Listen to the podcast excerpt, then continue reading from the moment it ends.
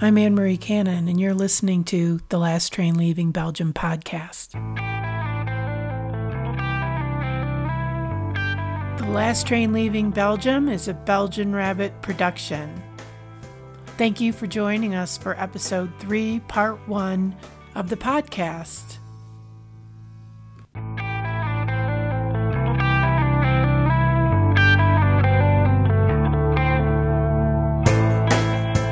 Especially if you look at the older military historians, older books, that uh, in fact the Germans behaved very brutally and callously uh, towards the Belgian civilian population, and and they they killed about six thousand in, in the first month of the war, really over a period of about three weeks. They're very bloody minded, and uh,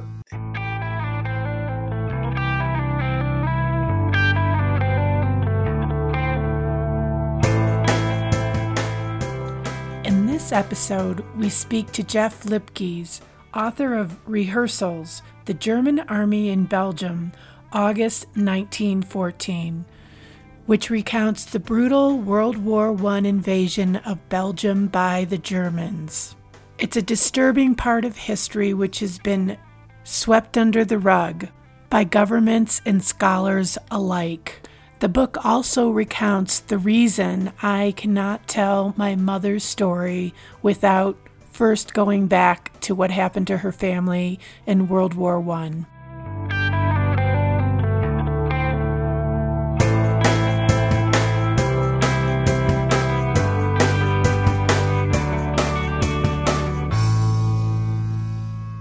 This is a supplemental limited series podcast that is meant to accompany the soon to be released documentary. Stay up to date with the latest news on the documentary as well as the podcast on social media. You can find us on Twitter, Instagram, and Facebook. Also, be sure to subscribe to us through your favorite podcast platform. If you listen to us through Apple Podcasts, be sure to subscribe to the podcast and leave a review. All those actions bump us up in the algorithms of the website, which in turn makes it easier for people to find us.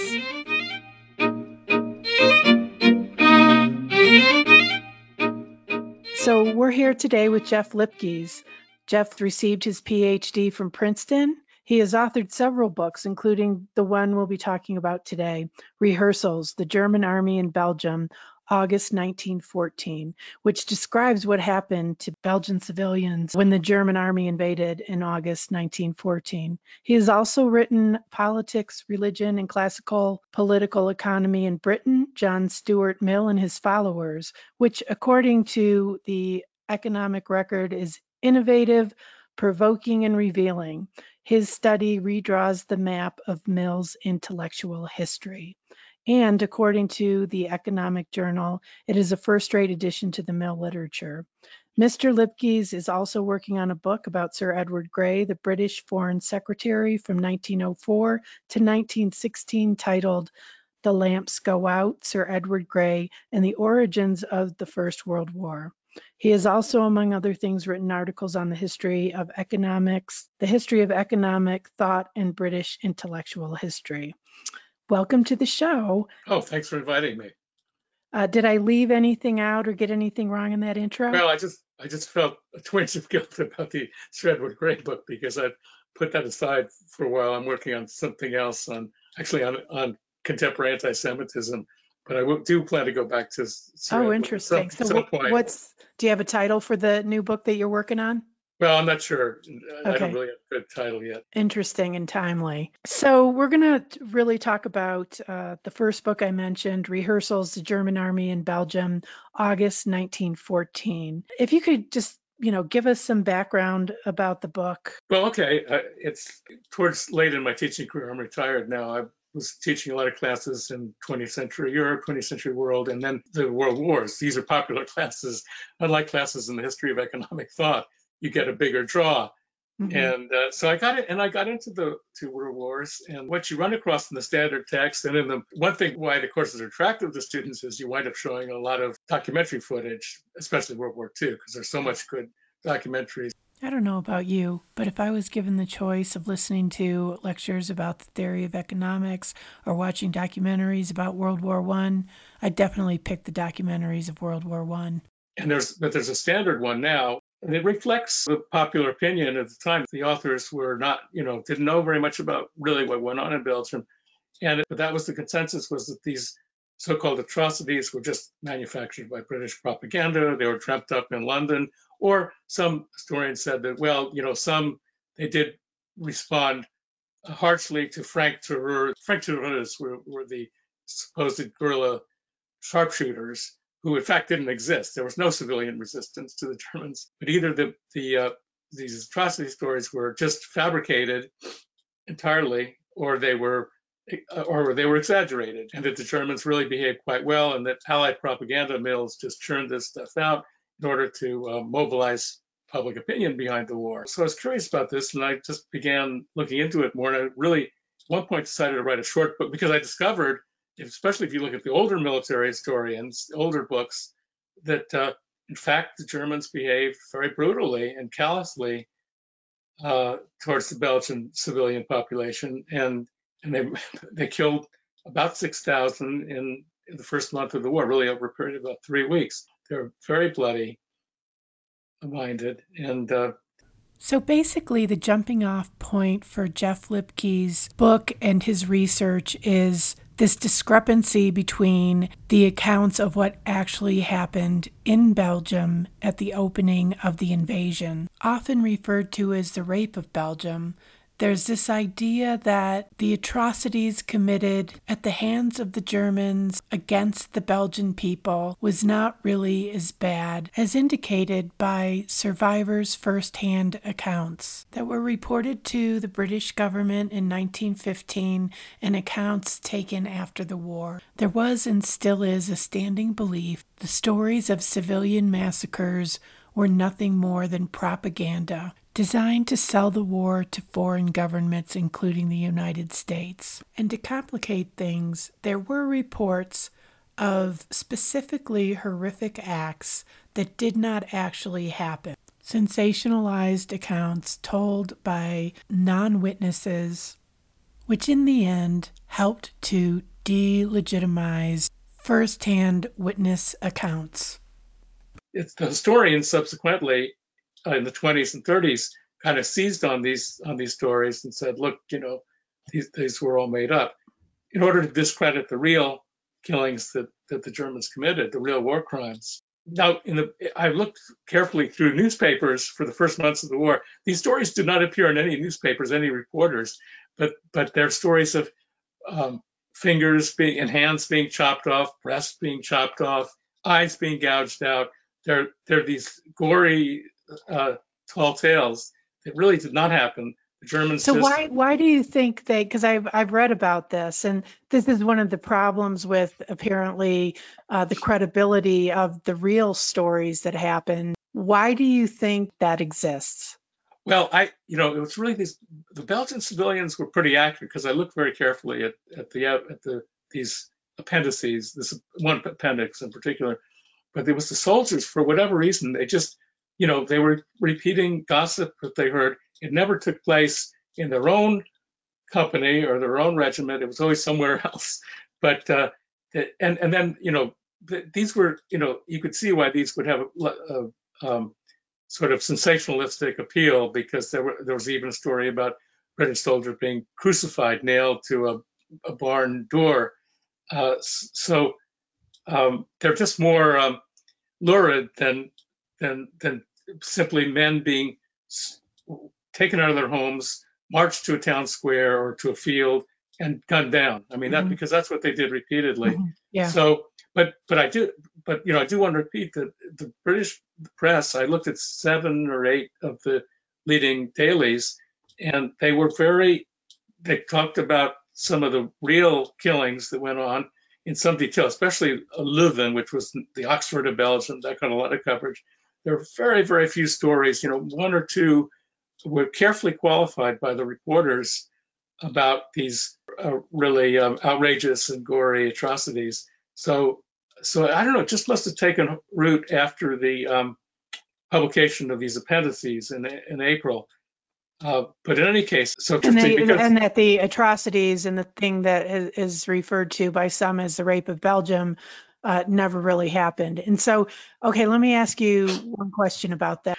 Do you think that it was because they were just trying to play it down on purpose, or because there was that evidence that no, these stories really didn't happen, so none of the stories happened? part of a general re- revulsion to the war was that also uh, was that the um, British commanders were buffoons and, American commanders too. Were, the line was they were um, lions led by donkeys, you know, something like that. Ah, Okay. Uh, along with that was a misinterpretation of the Versailles Treaty. It was because the Versailles Treaty was taken to be this harsh, draconian, um, un- totally unfair uh, peace arrangement, and th- it's just not true, really. There's all this. Uh, this was just one part of the general reaction to the war, and what's interesting is that in the it was not it was actually both on the left and the right, but primarily on the left that these store these um, the skepticism uh, was uh, repeated in in in America and in uh, and in Britain, but in Germany it was the right wing that obviously wanted to discredit the stories about the uh, Uh, behavior of the Germans in Belgium, and it was the left wing that was really interested in exposing what had really happened. So it's kind of an interesting sw- switch there. So, in a weird twist of history, different countries, different factions in different countries at different times had something to gain from the sanitizing of the atrocities committed at the opening of World War I against the Belgian people. Well, so the the way that I come into this story and into your book is Mhm. I grew up, my mother was Belgian. She was born in Belgium. She was seven years old in World War II uh, when the Germans invade. A harrowing story. That is what the documentary is about. It's about her experience through the filter of her daughter, me, but also uh, she sadly she died two years ago. Um, we I do have some personal interviews with her in Belgium. So I grew up with these stories. And one of the stories that I was told was about World War One, and it was about my mother's great aunt, and her name was Adele Oubion Charlier. And my mother was close to Adele, and I think about it because I thought, well, she was a great aunt. How close could you have been? I have a great nephew. I, you know, it, it means more to me now. I, you know, it hits home a lot more. So my mother uh, would tell this story about uh, Adele's family was massacred in an aqueduct beneath the bridge in Neffe, which is right across the Meuse River from Dinant. And you even wrote in your book that the Neffe uh, massacres were especially horrific. So I knew this story. It was kind of a legend in the family. We knew that. We knew the story about my mother because she she talked a little bit about that too. But uh, later on, flash forward, my mother's in her late 70s, and I am in grad school. And I my background is I'm a storyteller, so I was getting my master's degree in creative and professional writing and i was studying multimedia writing because i was really interested in the different ways that you could tell you know stories that i could tell stories. So i started this journey of this documentary and the podcast episode one is actually the beginning of that journey. Uh, that was a project i did for school. Probably about two years ago i was contacted by a cousin. The cousin, Guy Charlier, is actually the grandson of Adele Oubion Charlier. Guy's father, Georges, was one of the three children of Adele Oubion who survived the massacre beneath the aqueduct in Neffe, Belgium, in 1914. and he actually sent me a link to your book and that's how this all started and what uh, became of that is that you know you have a, a very detailed fir- first account uh, that talks about what happened to Adele's family. The details just make it so much more real to us. And as I started researching this, one of the things I found out is exactly what you talk about and the fact that basically this idea of the rape of Belgian was a farce. It was uh, propaganda and it didn't really happen. And yet, you know, in in my family, this has always been a kind of a part of our family narrative. So that's how I found you, and that's why this is so Mhm. important to me. Um, and one of the other things that I found really frustrating was that whole idea that the history books and whatever I was reading was telling me, oh, it really wasn't that bad. And it was that bad. And it, it is carried in the psyche of uh, my mother. And uh, flash forward, the Germans invade Belgium and uh, World War II. Where is my mother staying? She's staying right there in front of that aqueduct where those people were killed. Gee. She's seven years old, and this legend is you know, ingrained in her head. And she was already afraid of the Germans. And oh my God, the Germans are coming again. And her father is off in France fighting the war. So, uh, and, and her escape to uh, France is a harrowing story. So I was really frustrated. And I don't know if hurt is the right word, but I'll just use that word. I was I was kind of hurt and offended at this idea that um, these horrible things didn't happen. Yeah, I, I sympathize completely because I, I don't have um, relatives in Belgium, but I, uh, I'm not, not Belgian myself, but I, um, I felt the same thing. This, just a sense of kind of outrage at the injustice um, that was done to the Belgians. you know, one time with the with the invasion, but then in in burying it and disparaging the, the testimony because there's just there's so much testimony. I'm And I just have to say, it was such a gift to find you and to find this book oh, because thank you. Like I said, my mother was very fond of her uh, great aunt. There was the the family legend and the story that had been passed down. Uh, the account that you give in the book of Adele and her family actually uh, clarifies a lot of uh, things that were we were kind of mistelling each other uh, because I I feel like I can count more on Adele's account than our family legend, and it's interesting that whole idea of how you know we pass things down from generation to generation but that was such a gift for for me and also for my mother to be able to uh, read that account. I do have to say that i've been reading the book again uh, getting ready for this interview. It's very heavy.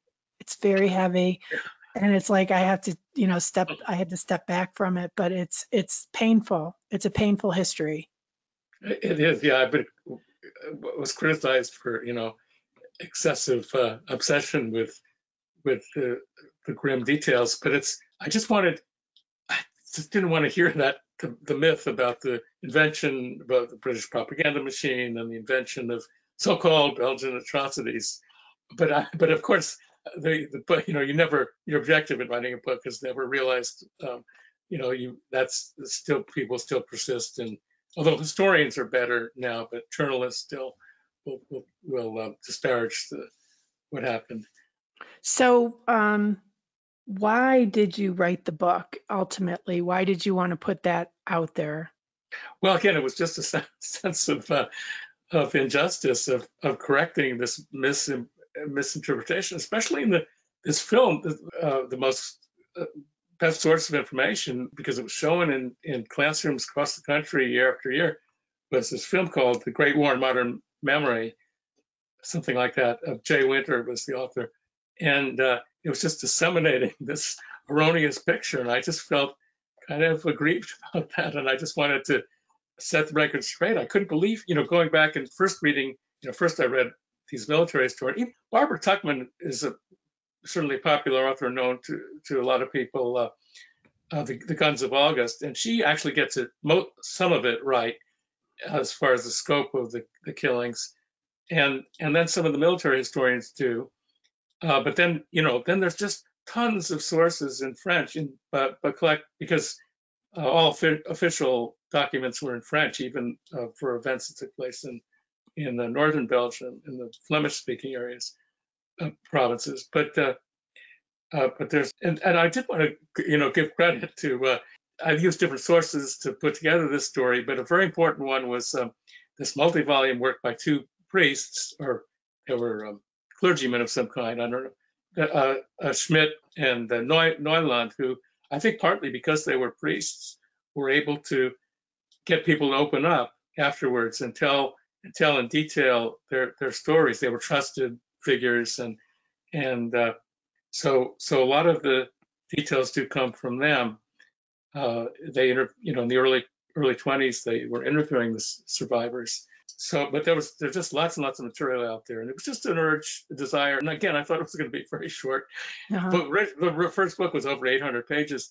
I thought it was going to be a very short look at what the Germans actually did, but I just got carried away and I went to Belgium, Belgium, uh, I think three times, and looked in the Brit- British archives as well, because all the priests in every um, diocese were required to submit uh, reports about what happened, happened in their diocese.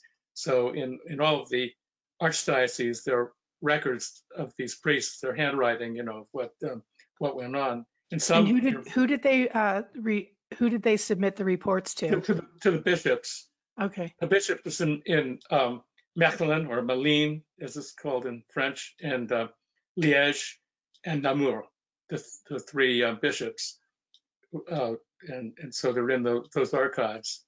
So they had to write these reports, and uh, and then plus just lots of people just published short memoirs, and uh, um, there were new, you know newspapers and journal articles of eyewitness accounts of what happened. So there's just a lot of material out. There's just no excuse for repeating these lies about about Right. what what went on. so are you Belgian? Are you French? Do you speak French? Do you No. read? Fr- Well, I, I do. is- I, yeah, I do read read, and my spoken French is now pretty terrible, but it was okay enough to talk to people. Then it was. I wished it were, was better, but I did interview people actually in Dinant. There were still a few survivors, um, but uh, I mostly I didn't speak with any of them. I but I did speak with nieces, nephews, children, and grandchildren. Uh, so I did get some firsthand stories, some stories directly that were not had not been published or were not in archives. Right. Wow. Uh, so I want to read this excerpt. It talks about, you know, the, the idea. And one of the things I really appreciate about your book is that you're sharing these stories.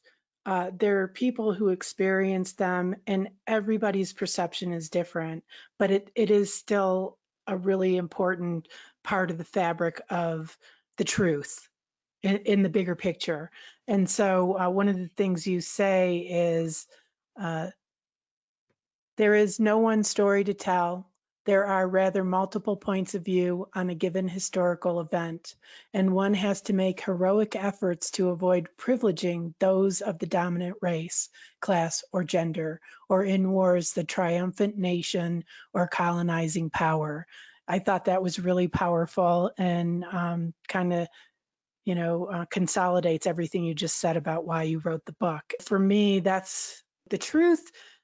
There's scholarly truth, and then there is a bigger, greater truth, which takes into consideration the facts, but also the emotional experience of people. I feel like this is what you do with this book, and I, you know, really appreciate it. This is, you know, there's a maxim: history is written by the winners, but in this case, it actually it actually wasn't because it was the German version that really got disseminated and propagated uh, because the Germans were very after the war they were very interested in clearing their name and uh, so they spent a lot of money and had a lot of people working on these uh, magazines and journals that were, um, were were dedicated to putting out their story.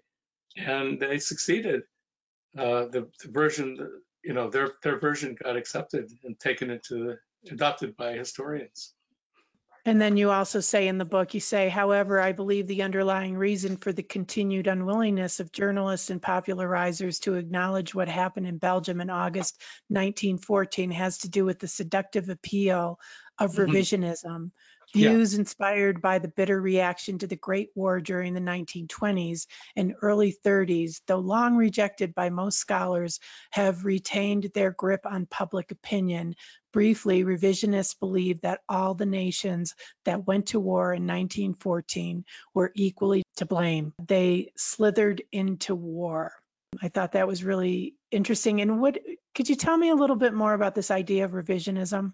Well, sure, it's attractive to to think of yourself as skeptical, cynical, as you know, our parents and grandparents were swept away by propaganda, but we um, we know better. You know, we're it's a very self-flattering idea, and that was p- part of the attraction. And then uh, part of the attraction was a you know a legitimate reaction to the kind of demonization of the of the enemy that went on in all the countries. You know, especially in America.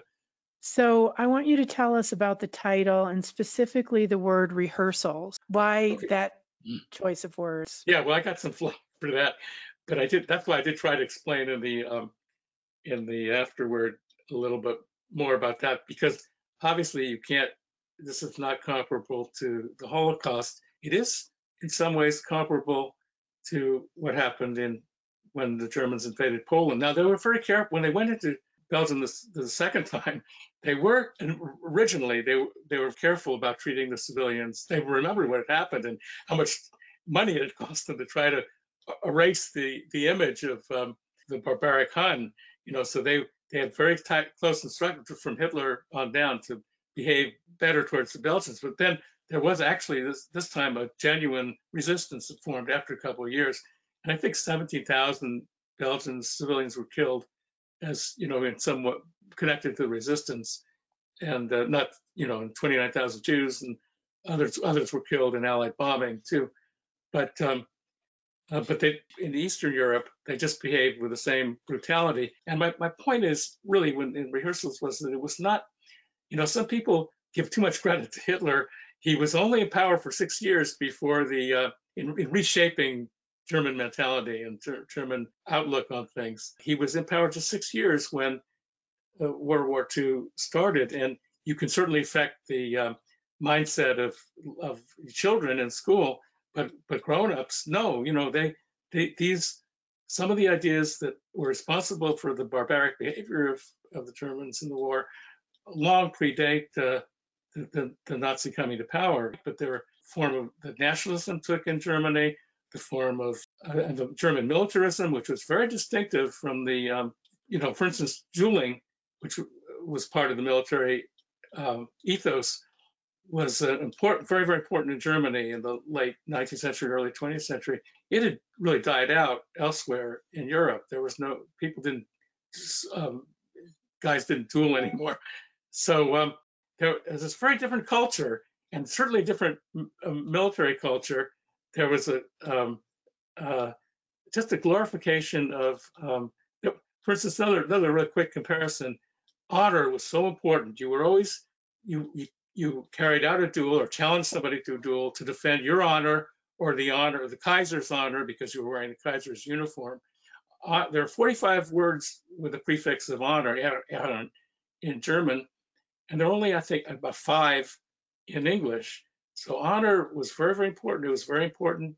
Uh, they were very status conscious, conscious, and you had to be a reserve. If you wanted to be anybody, you had to be a reserve officer. Every guy, a middle class man, was a reserve officer, and you were taught there's another there's another German word Schneidigkeit, sharpness. You were taught that the duty of the officer was to be very um, easy, easily offended, ready to challenge somebody to a duel, to uh, not not put up with any nonsense, to be just you know intolerant, and mm-hmm. that was the, that was part of the the culture.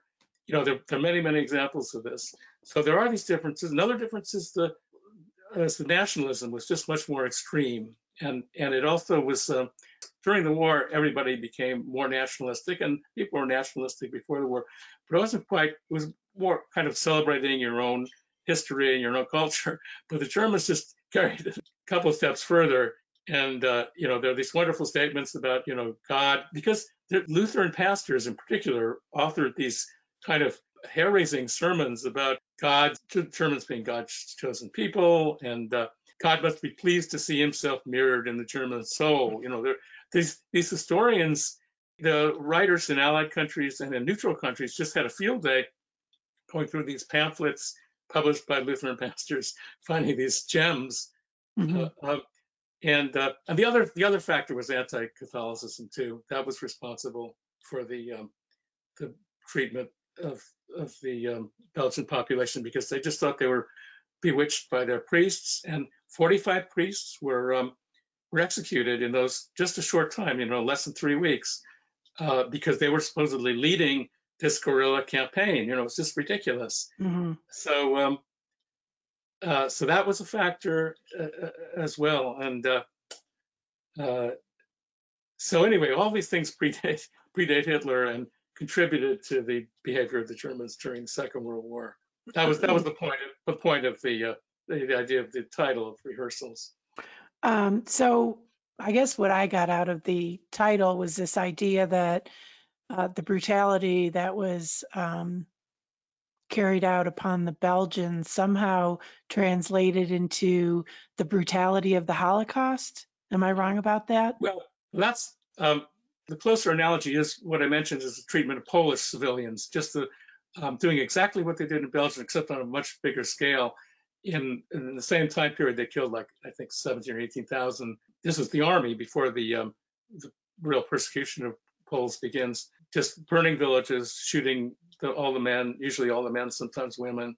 But but there is this interesting fact that that Hitler that Hitler's anti-Semitism was never originally that important a part of his appeal. I mean, he he actually had to tone down the anti-Semitism when he won his big victories in the 30s.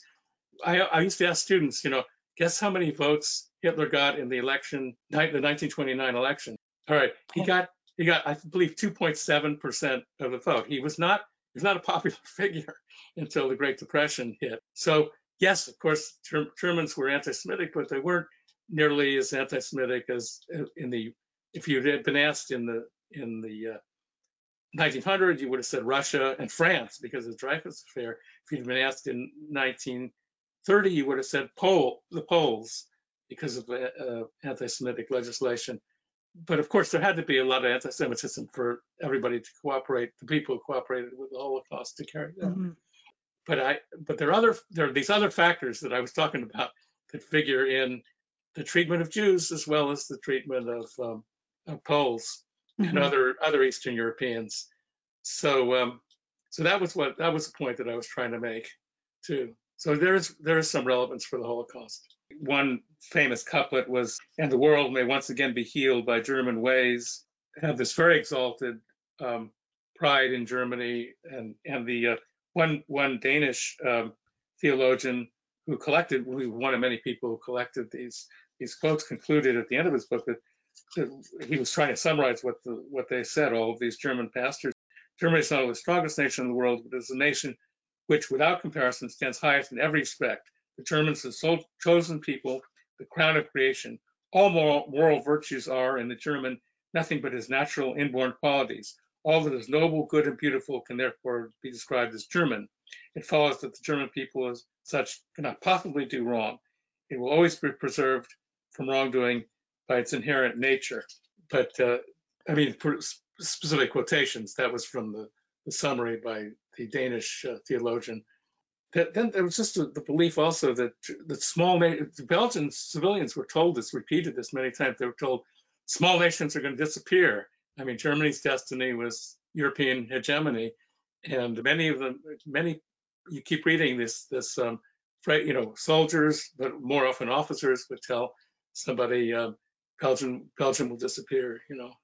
Yeah, it's interesting because it seems like during the occupation, the Belgians in both wars were in a state of limbo. And one of the compelling stories that I talk about in the last uh, episode that I released, episode two of the podcast, was my cousin's mother was a courier. She worked for the census, and people were against her because she was uh, collab. They said she was collaborating with the Germans, and yet that's not really how it went down.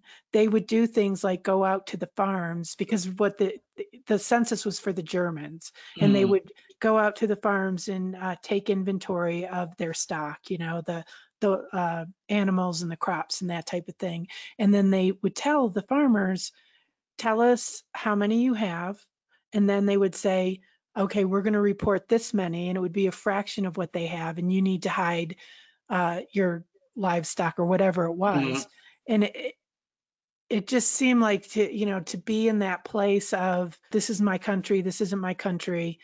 You know, how do I remain loyal to my com- country? It, it's it's another totally interesting rabbit hole to go down, but and yet they persevered Mm-hmm. persevered. Somehow they persevered. Uh, I want to read one more excerpt that talks about some of the things that we've been talking about uh, that I highlighted and um, get kind of your uh, feedback about it.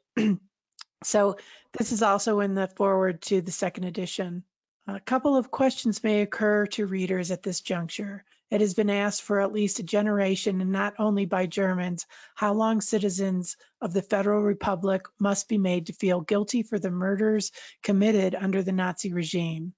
Is it not unsporting to now add war crimes committed by soldiers of the Kaiserreich to the burden of German guilt? Scrupulous historians can only answer that the feelings of the descendants of the individuals whose action they described cannot be any of their concern. But it is also safe to say that few historians, unlike ordering executions in 1914, believed in collective guilt and fewer still in transgenerational guilt. Nonetheless, the actions of the German army in Belgium are part of the historical record, and anyone wishing to explain German history between 1871 and 1945 needs to account for them. I had somebody tell me about this documentary that I'm doing. Who would be interested in it? Haven't the Germans paid enough? What do you say about this idea of haven't they paid enough in the German guilt? Well, first thing I want to say is that I was accused by some critics of like suggesting that this was there was a German national character that was was brutal and um, not humane, and uh, but um, but i am certainly not saying that. Obviously, Germans German Germans have transformed themselves since the war, um, the successive generations, and and they were diff- and before they were, you know, before the, um, you know, the um, unification of Germany, they were called, you know, the nation of of um, poets and scholars. You know, they were not they they had no, there was not um, they, um, Prussia was always militaristic, but the rest of Germany was not not at all. So um, so I was certainly not saying that this was innate. Um, the, these traits that that uh, came out in the um, expressed themselves during the, the invasion of Belgium.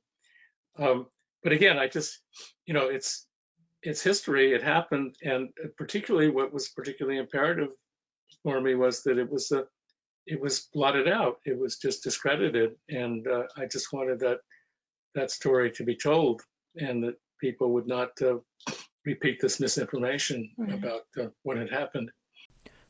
We're going to stop here for today, but be sure to join us next week when we pick up where we left off with Jeff Lipkes. I need to warn you, though, the subject matter is quite disturbing and not suitable for all audiences.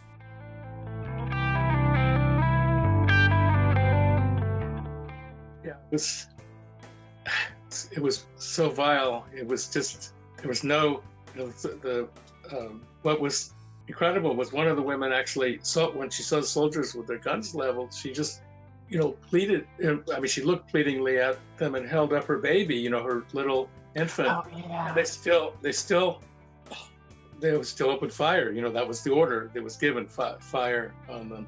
It was just so uh, heartless. And then. Just a reminder Stay up to date with the latest news on the documentary as well as the podcast on social media. You can find us on Twitter, Instagram, and Facebook. Also, be sure to subscribe to us through your favorite podcast platform. If you listen to us through Apple Podcasts, be sure to subscribe to the podcast and leave a review. All those actions bump us up in the algorithms of the website, which in turn makes it easier for people to find us.